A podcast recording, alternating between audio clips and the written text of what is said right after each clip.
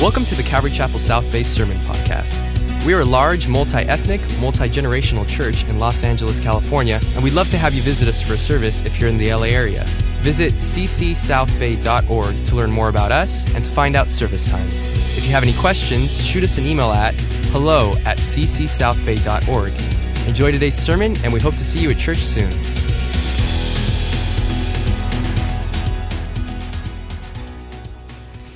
Turn in your Bibles to John chapter 6. John chapter 6. We're starting a new series called The Hard Sayings of Jesus. This is primarily going to be based in Matthew's Gospel. And the reason we're doing this is because there are an awful lot of people who claim to be Christians that don't actually do what Jesus said. Matter of fact, a lot of them don't actually know what he said. Case in point, some of our past presidents, like the last four in a row, who have claimed that they're followers of Jesus and at the same time mm, use profanity in their speeches. That's kind of not okay with Jesus. We need to be doers of the word, not just hearers only. And in order to do that, Jesus said some pretty extraordinary things, especially in what we call the Sermon on the Mount. And so we'll find a lot of these sayings. Uh, there are almost 70 of them, and I doubt that we'll cover all 70. But there are almost 70 of them that one could say, hmm, did he just say that? Jesus used difficult things to draw our attention to the things that we need to be doers of.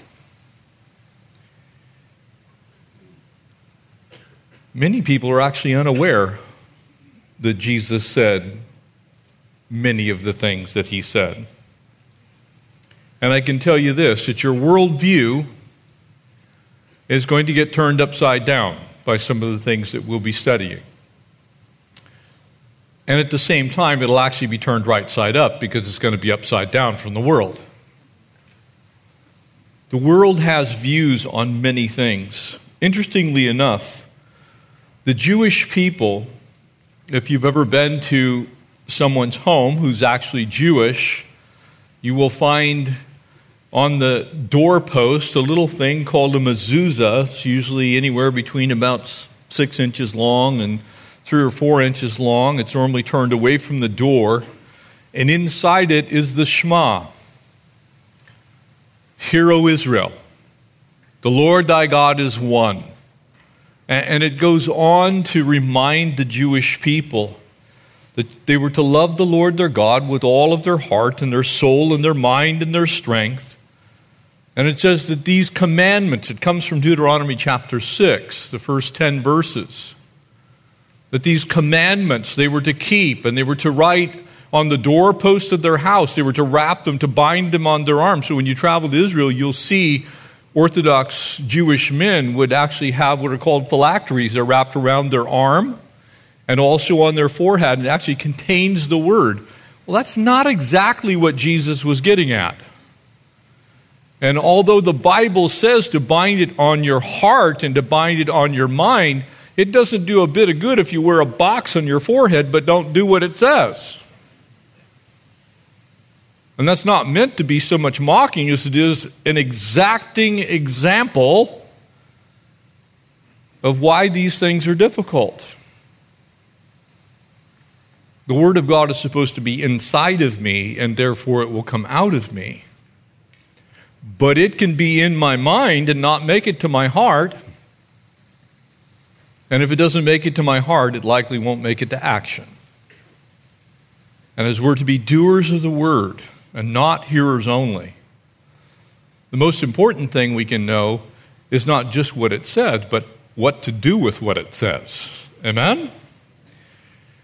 We'll be at the Lord's table at the end of our time today, so you should have gotten communion elements when you came in. If you didn't, we'll give you an opportunity to get those as we draw to the end of our service time together today. Would you join me? We'll pray and we'll pick up with an introduction here to the hard sayings of Jesus. Father, thank you for sending your Son Jesus into this world, that the world through him would be saved. Lord, to those that call upon the name of the Lord, your word says they will be saved. And so, Lord, we're calling on you to speak to us as your people today. Make us alive, enlighten us to truth, help us to hear it and obey it. We give you this time and ask that you would speak to us as your church. We ask it in Jesus' name. Amen. First, verse 60 of John chapter 6. And therefore, many of his disciples, when they heard this, and we'll get to what the this is in just a moment, said, This is a hard saying. Who can understand it? You see, after hearing what Jesus had said, they're, they're like, what do we do with that? Why, why would we even care about such things? In John chapter 8, Jesus said to those Jews who believed in him, Abide in my word. You are my disciples indeed. And you shall know the truth, and the truth shall set you free. You, you see, if you don't know the truth, then the truth can't set you free. And if you know the truth, you're obligated to be doers of the truth. These things all go together. And I think a lot of Christians simply believe that if they do their duty, they accomplish some obligatory worship service, they come to church, that ultimately, well, that's what defines me as a Christian. And while church attendance and Bible study, all these things are wonderful, they're even necessary all of the church attendance in the world, and the Bible study in the world, and even scripture memorization in the world will profit you nothing if it does not go from your head to your heart to your hands. If you're not a doer of the word, then the word hasn't set you free. You just simply heard truth. Truth is only as good as what you do with it. John 14, verse 21 And he who has my commandments and keeps them is he who loves me. And he who loves me will be loved by my Father, and I will love him and manifest myself to him. Now, notice what it says, verse 21, John 14, famous chapter, verse 6. I am the way and the truth and the life, and no one comes to the Father but by me. Amen? But what does it say after that? Who has my commandments and keeps them. Doesn't just know them in their head, but it's actually a doer. In our chapter, chapter 6, verse 46, it says, But why do you call me Lord, Lord, and do not do the things I say? Whoever comes to me and hears my sayings and does them, I will show you what he's like. He's like a man building a house who dug deep and laid a foundation on the rock, and when the flood arose and the steam beat violently against the house, it could not shake it, for it was founded on the rock. But those who heard and did nothing is like the man who built the house on the earth without a foundation, and against it the stream beat vehemently and it immediately fell.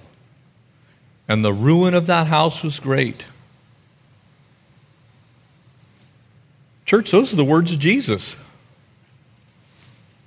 Jesus said that we are to be doers of the word, not just hearers only. That is not just from James, that's from Jesus.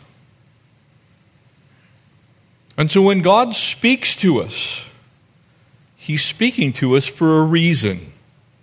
So let's look now at its entirety, verse 53, that includes verse 60, which we already read. And then Jesus said to them, and here comes the hard saying, and we're going to look in a tertiary way at this today, and we'll pick it up later as an actual hard saying. Most assuredly, I say to you, unless you eat the flesh of the Son of Man and drink his blood, you have no life in you. Now, momentarily you're all going, okay, so we're supposed to be carnivore, you know, cannibals? What, what does that mean? Matter of fact, the Catholic Church actually practices false doctrine because of this very verse. They believe in transubstantiation, that the blood and the body of Jesus Christ, as we take communion, literally become the actual body and blood of Jesus. Is that what Jesus is actually saying here? And this is why these hard sayings are so important because if you don't know how to rightly interpret the Word of God, then you could come up with some pretty strange things. And you can end up in some very weird doctrinal positions. Thankfully, this is one of those passages that actually helps us interpret itself. Whoever eats my flesh and drinks my blood has eternal life. So you're kind of thinking, you know, what were the disciples thinking at this moment?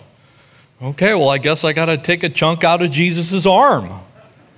You know, you, you, think about it. That's what he's saying. If you if you look at this and you just interpret it at first glance, it's like, oh man, I'm not sure I'm up for this. And I will raise him up on the last day.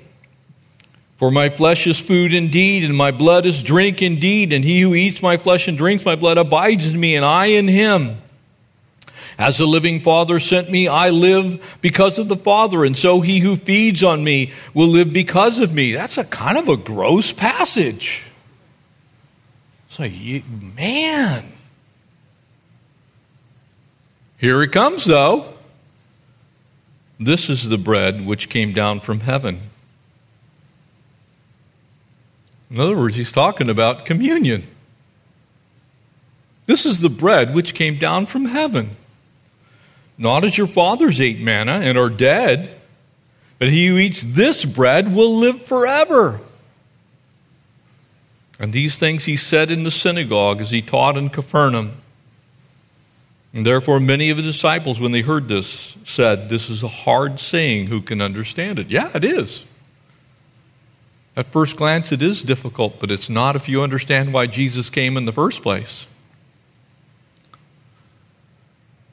You see, as you use these things as an example, you begin to realize that we are prone to either spiritualize things that need to be taken literally or take literally things that need to be spiritualized.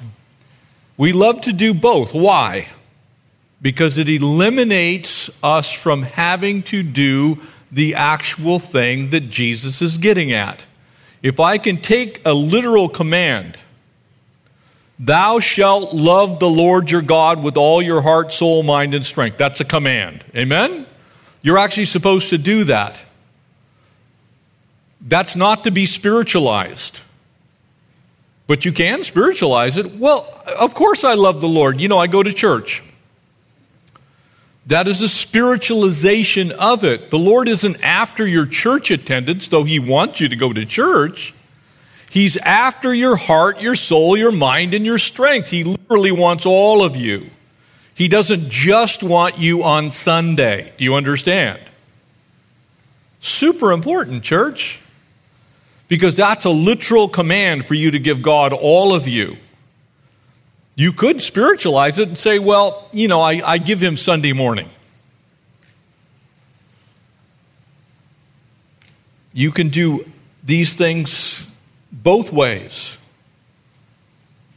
Or I can make a literal command out of something like you need to eat Jesus. You need to chew on his arm. You need to eat his flesh and drink his blood. Or that somehow this literally becomes the body and the blood of Jesus. Let me just set you on an okay course here. This is grape juice and a matzah wafer. And it's going to be grape juice and a matzah wafer after you eat it. Okay? And drink it. Why? Because Jesus interpreted this for us. He said, As often as you eat of this, do so in remembrance of me. Not that you're actually eating his body and drinking his blood, but you're remembering what he did at the cross. Amen? We have to be careful because we can start going down crazy roads. Jesus was teaching, in essence, a new way. In fact, in chapter 5, verse 33, it says, Why do the disciples of John fast often and make prayers, and likewise the disciples of the Pharisees, but you eat and drink? And they're referring to the, in essence, the, the kosher laws of, of not eating certain foods and making sure that your food was prepared correctly and all those kind of things. Jesus answered and says, can you make the children of the wedding fast while the bridegroom is with them? But in the days to come, when the bridegroom shall be taken away, they'll fast in those days. In other words, Jesus is explaining this to them, and he says he spoke a parable to them. No one puts a piece from a new garment on an old one. Likewise, it will make it tear. And also, he goes on to say, and no one puts new wine into old wineskins. In other words, you guys are hung up on your traditions. You like to do things a certain way. You have begun to think a certain way, and because you think it that way, you actually think that's truth.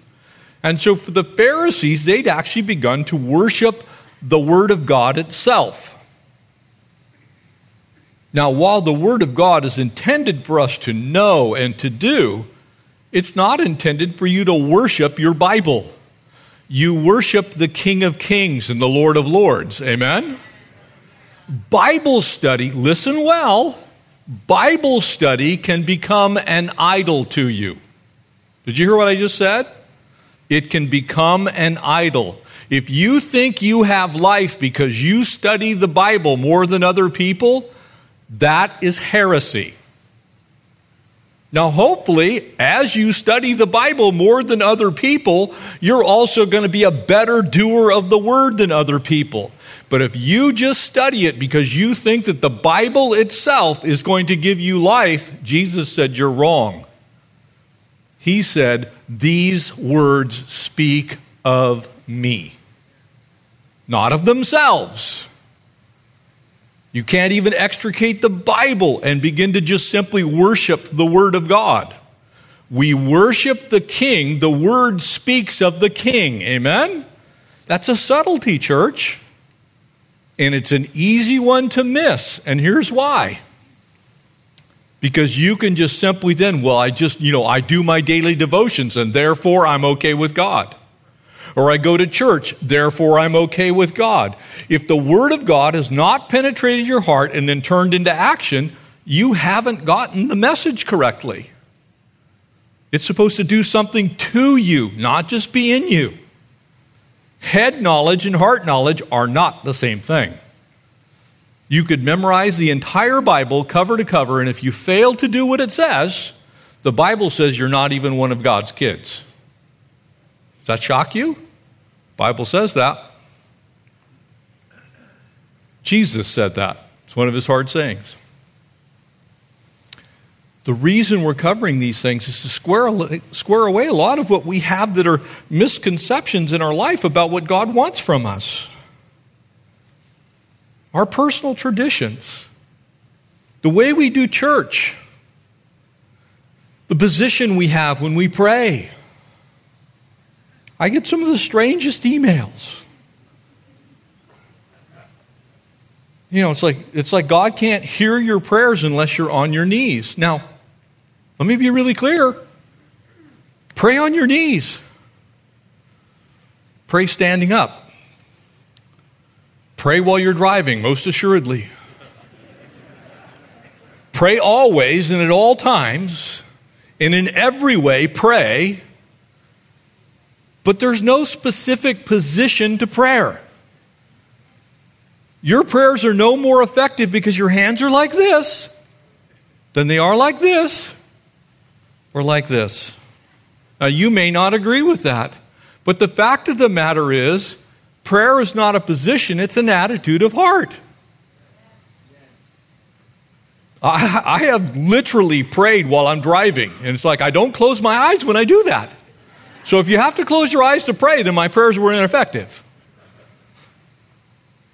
Why am I saying this? Because our traditions say, well, you have to be on your knees and you have to fold your hands or you have to hold them like this or we all have these favorite things that like this is my this is my go-to things I need to do. If you have a prayer closet, praise the Lord. Praise the Lord. If you have a prayer closet and you've got post it notes of all the people, in, praise God. But can I tell you, not everyone has one of those? And I've had people tell, well, you know, if you just don't have a prayer closet, that's just simply not true. But we can turn our traditions into the Word. And so now we're just simply doing what the Pharisees did. We're passing along our traditions. Why do your disciples? They do fast and they do these other things, so they're obviously one of us, but they don't keep kosher. Jesus was going to teach them a new way. He's going to say, really, it, it's going to come down to a heart issue between you and me. That's why when we talk about our salvation experience, have you received Christ into your heart? Why is there a difference between your head and your heart? Because I can know a lot of things and do nothing with them. That little, you know, 16, 18 inch difference between the top of your head and the center of your being makes all the difference in the world. Because a lot of people know about Jesus, but they don't know Jesus. Every Muslim on earth knows who Jesus is. But unless they've confessed him as Lord, it doesn't do a bit of good. Most Buddhists know who Jesus is, but unless you confess him as Lord, it's not the same thing as knowing about him with your mind. And so Jesus was pointing them to a new way. In the book of Job, there's an interesting interaction Job and his friends are having. And they say to him, What do you know that we do not know? What do you understand that is not in us? Both the gray haired and the aged are among us, much, much older than your father. They were basically saying, Look, we know more than you do. Newsflash, there are a lot of people that know more than I do. There are a lot of people that know more than you do. It's not about what you know, it's about what you do with what you know. Amen? Job, amen. Job's friends are going, We know more than you do. Yeah, but you're not doing anything with it. That's why you're picking on me while I'm sitting in the city dump scraping boils with pieces of pottery, and all you can say is, Who sinned, you or your mom? Job didn't need that. He needed compassion.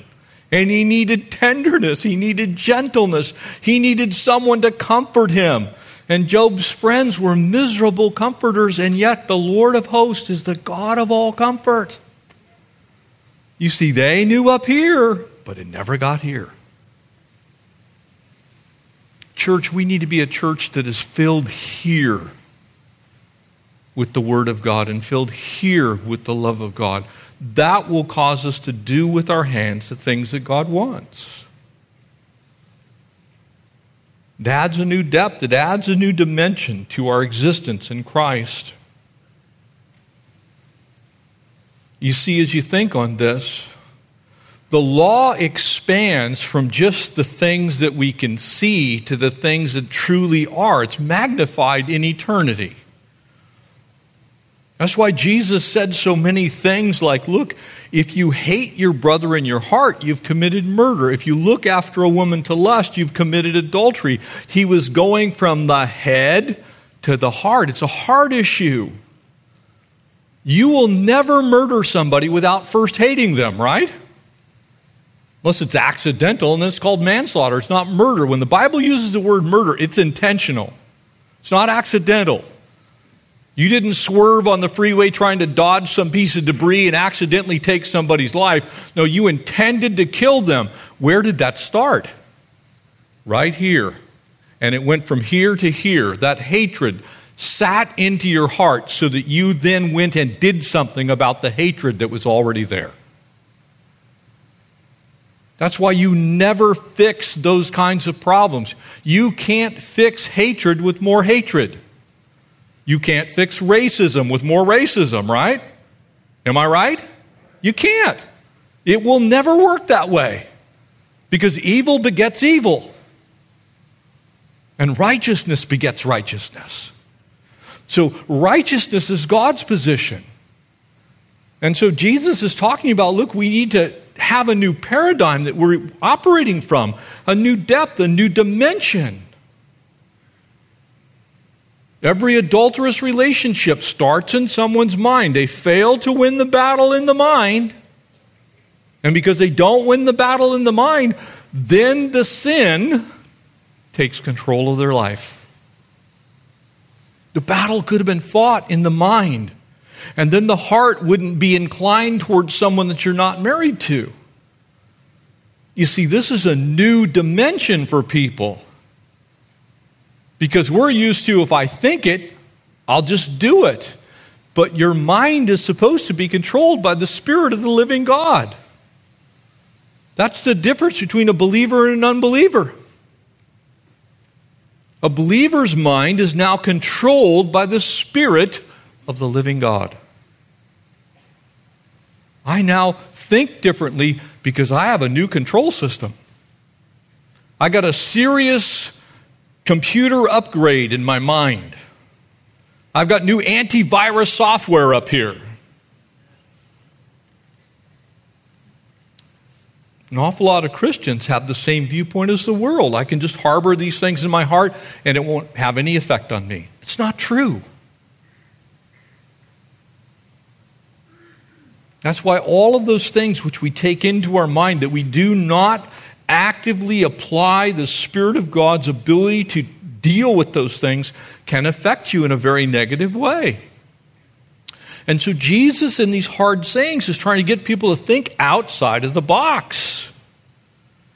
The Sermon on the Mount, Jesus uttered all kinds of things. That's why when he said, You shall not commit adultery, but I say to you, whoever looks on a woman to lust after her has committed adultery in his heart already. It's just a half a step away from the real deal. That's why pornography is so, so horrifically dangerous.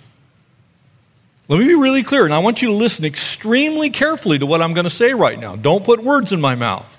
I am not telling you pornography is ever okay. But I am telling you that it is not sin to see someone naked. You know how I know that? I have friends that are doctors. They see people naked all the time. It's part of their job. It's not a sexual thing for them, it's actually a work thing for them. So, how does that happen? The mind being guarded by the Spirit. The Spirit says that's someone else's daughter, that's someone else's son, that's someone else's wife, that's someone else's husband. That happens because the Spirit of the living God is directing your thoughts. So important that we get this because the Spirit of the living God is not in control of your thoughts, then it can turn into, in that case, lust. Or that hatred could turn into violence ultimately leading to murder. This is a new paradigm for people. You see, that wasn't the world that Jesus was in at this point in time. Because very few people had received him, very few people had the Spirit of God. And so it does matter what is on your mind in that sense. James said it this way in James chapter 1, verse 14. But every man is tempted when he's drawn away by his own lust. In other words, innate within us is the capacity to see someone that we're not married to and to have thoughts that are inappropriate. However, when lust is conceived, it brings forth sin, and sin, when it's finished, brings forth death. You see, there's a pattern to this. The battle is won before the lust happens in the mind. That's not my spouse. I have no right to think that about that person. That is someone's mind who is governed by the Spirit. You see, we don't want that. Well, I have the right to think that way after, you know, well, God made me this. No, God didn't make you that way. Don't blame God for your sin. Everyone is tempted when he's drawn away by his own thoughts, her own thoughts. That's not God doing that. That's us not submitting to the Spirit telling you, uh uh-uh. uh no, no, no, no, no, that's not okay. She's over there, you can look over there. Right, guys? David said, I will make a covenant with my eyes. The reason I'm drawing your attention to this is there's a very short distance between those two things. That was merely temptation and not sin. You can sit there and stare, now it becomes lust. That is sin. What stops that? The Spirit of the living God dwelling in you. Hard saying, because we confuse thought and spirit. You can have thoughts that are not sin.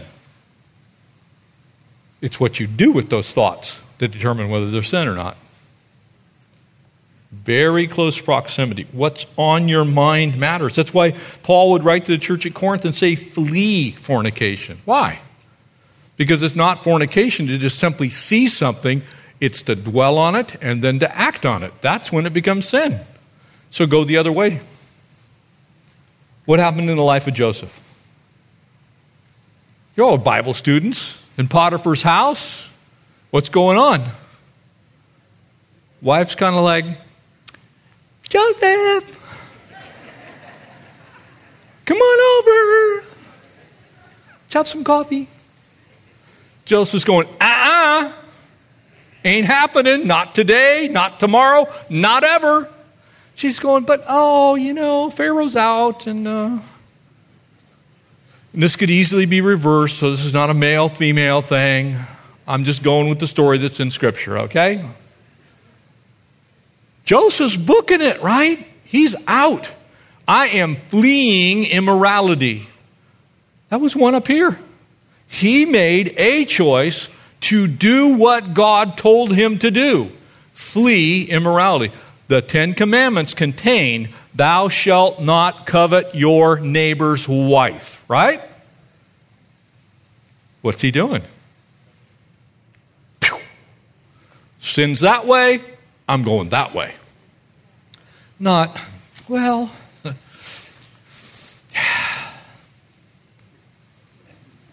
Isn't it weird how we just entertain things? You're like, it's like you're trying to see how long you can withstand the attack of the devil.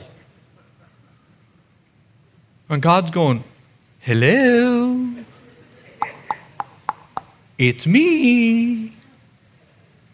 It matters what's on your mind. May not be sin yet, but it doesn't take long for it to get there, does it?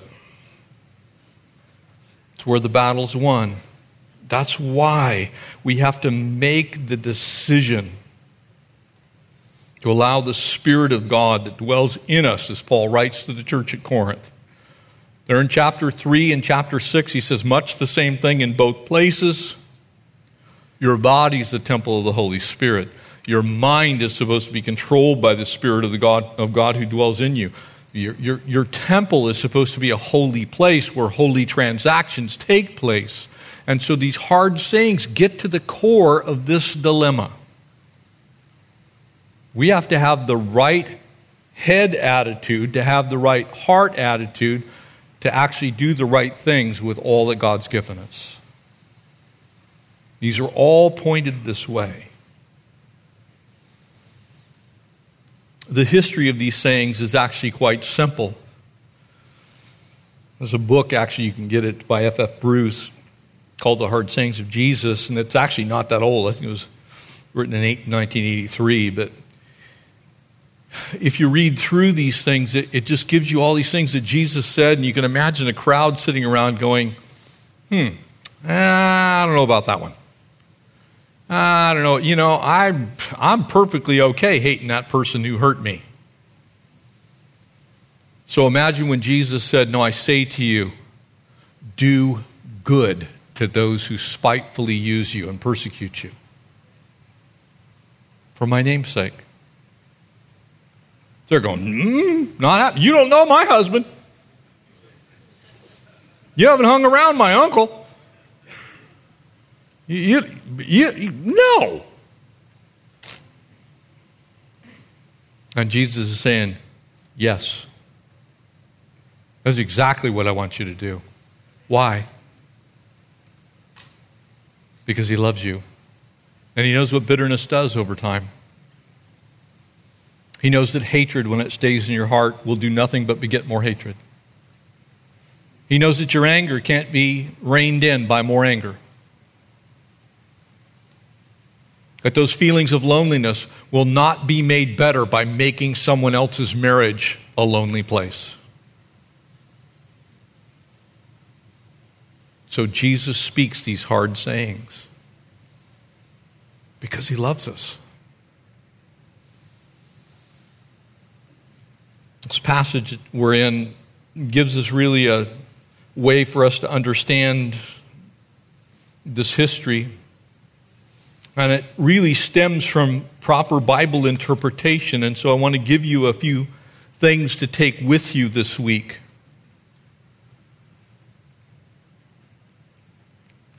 The Reformation, when it occurred, the split that occurred in the Catholic Church that birthed what we would call the Protestant Reformation, and we're talking about the early 1500s. Martin Luther writes this thesis, nails it to the church at Wittenberg, puts these 95 things on there. Among them are things like paying an indulgence to get forgiveness of your sin, obviously not found in Scripture there were all things that the Bible said this, but the Catholic Church was doing this. Transubstantiation was in there, which is that the body and blood of Christ was actually being consumed at the communion table. Once the bell rang, it instantaneously turned into, well, that's the real body and that's the real blood. And so Martin Luther says, no, this is, that's not what Jesus meant.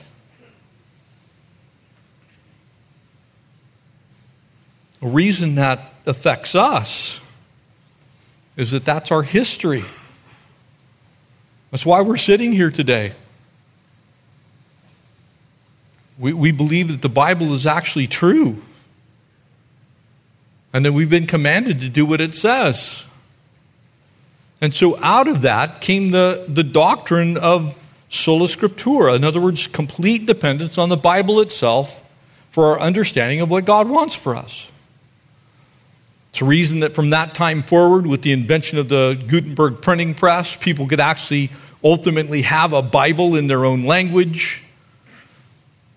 Most Americans don't even know that the first mass produced thing that was printed in the United States was guess what? King James Bible in English. The American Bible and Tract Society was actually founded by Congress, an act of Congress. Think of that one today.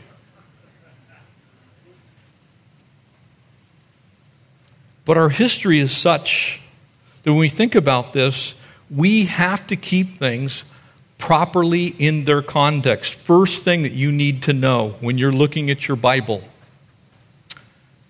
D.A. Carson came up with this initial thought, but basically, that context is king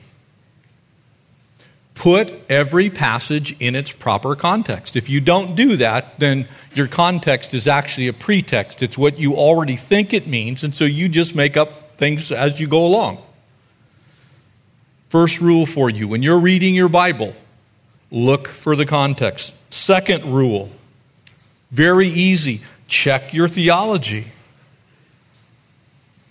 There have been literally millions of Bible scholars throughout history Millions. When you have an understanding of a Bible verse that is completely outside of the norms of Christendom, there's a pretty good chance that you're the one that's wrong. D.L. Moody said, if it's new, it's probably not true. People have been reading the same Bible for a very, very, very long time. And so when you come up something with something strange like the the crazy books that have been written on, oh, you know, the blood moons. And, you know, the world's coming to an end next week. Look, the world may be coming to an end next week, but it will be only so that the church gets raptured, the tribulation ensues for seven years, Jesus comes again, and then a thousand year millennial reign of Christ. Right? Okay, so it's not, so if somebody tells you the world's ending next week, you can immediately dismiss that based on what the Bible actually says. That's not true. It is patently not true. Why? Because the Bible says so. All you'd have to do is look up any conservative commentary, you would find those basic truths there. You can do that on your phone, by the way. You can just go to Blue Letter Bible and boom, pop it up, and there it is. You can type in a little verse search. It's like, what does that mean? Oh, Pastor Jeff was wrong. Right there. Check your systematic theological understanding with other people. A third thing the saints that came before you were not a bunch of hicks from the sticks. Matter of fact, they didn't have computers, so guess what they got to do? They got to sit with their Bible open. And again, I use all kinds of computer tools, but I can tell you this when you're sitting and you just read over and over and over and over and over again, and you can reference and cross reference the entire Bible with just your head you're going to have some pretty keen theologic understanding. So, conservative Bible scholars throughout the ages generally all say the same thing. It's one of the things that's so weird about teaching the Bible in our day and time. We attempt to put it into a modern context only so it's understandable in a modern sense, but the truth is ancient. It's ancient truth that we're trying to put into a modern context so that it's understandable to us in our day and time. Jesus did exactly the same thing. That's why he spoke in parables. That's why he told them stories. That's why he didn't just sit there and give them spiritual truth after spiritual truth. He said, okay, well, this, the kingdom of heaven is like. We call that a simile, right? Something's like something else. The kingdom of heaven is like. All Jesus is saying is like, this is a way you can understand it. Please do that. Don't believe every new thing that comes in. Somebody comes to you and, well, I just, you know, I just got this system of numbers and I found it in Scripture. And, you know, it told me the exact date of the rapture of the church. That's a lie. Because Jesus himself said, no one knows the day or the hour. Only the Father in heaven knows. So if you tell me you know the day and the hour that the Son of Man's coming, I can immediately call you a heretic. Because Jesus said you're not going to know. And if you know, we've got a real problem because you're probably the devil. You might be the Antichrist, but you're not going to have a message for the church. If someone says that the Antichrist is risen and they're a believer, you've got a scriptural problem. Because the Bible says the Antichrist is going to rise and the church is going to be snatched away. So if you're sitting around, oh, yeah, the Antichrist is Putin.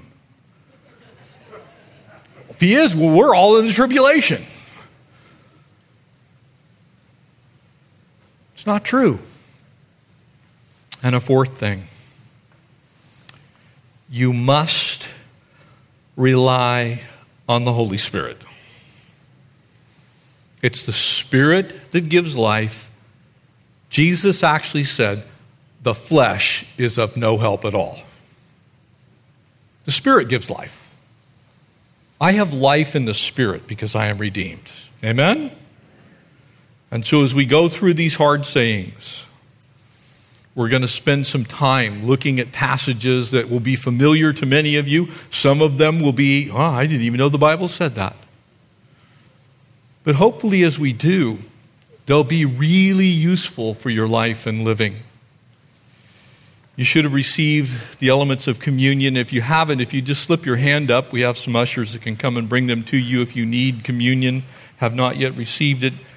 If you would open up that bottom seal and pull out the matzah wafer that's underneath there. And this is a perfect example of a hard saying. Remember what Jesus said. He's speaking in chapter 6 of John's Gospel. You got to eat my flesh. You got to drink my blood. Well, the Apostle Paul gave commentary on this. So we compare Scripture to Scripture.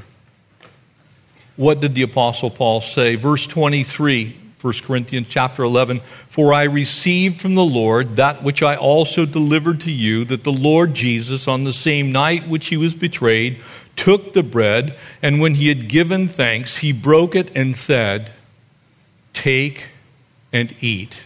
For this is my body broken for you. As often as you do so, do it in remembrance of me. Let's partake together.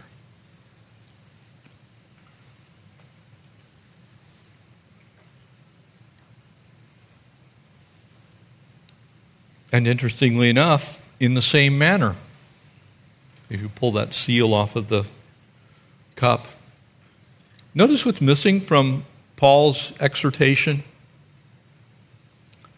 He didn't say, you need to literally eat Jesus' body or drink Jesus' blood. He actually gave us the proper context of it. He said, the reason we're doing this is to remember what Jesus did on the cross, not to re eat a portion of Jesus. And in the same manner, he also took the cup after supper, saying, and to a Jewish believer, the cup of praise, the cup of Hallel. What a beautiful thing. This cup is the new covenant in my blood, and this do as often as you drink of it in remembrance of me.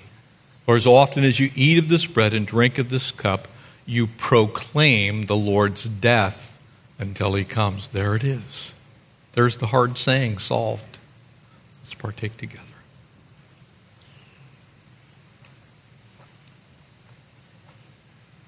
Father, we thank you for making it so simple. Lord, the sacrifice that you, Jesus, made on Calvary's cross that is sufficient for all of our sin. Lord, taking care of the debt that we owed, setting our feet on that firm foundation, cleansing us from all unrighteousness, and making us holy in the sight of a holy God, all because of what you did. No wonder the Apostle Paul said, Do this in remembrance of you, Jesus. And so we do. We remember you, Jesus that your body was broken for us and your blood was shed for us. And as we have remembered, as we've celebrated at that communion table, the same way that you celebrated with the disciples when you first instituted this communion supper, Lord, as you broke the bread and as you drank from the cup yourself. Lord, you were showing forth what would happen. Lord, as you would be crucified and laid to rest in a rich man's tomb and raised three days later. Lord, we rejoice in the salvation that we have in you, Jesus. Thank you for dying in our place, setting us free from the bondage of sin and death. We ask this in Jesus' name. Amen. Amen. Thanks for listening, and we hope you were encouraged by today's message. If you have any questions or just want to check us out, make sure to visit us at ccsouthbay.org. God bless you guys, and we'll see you next week.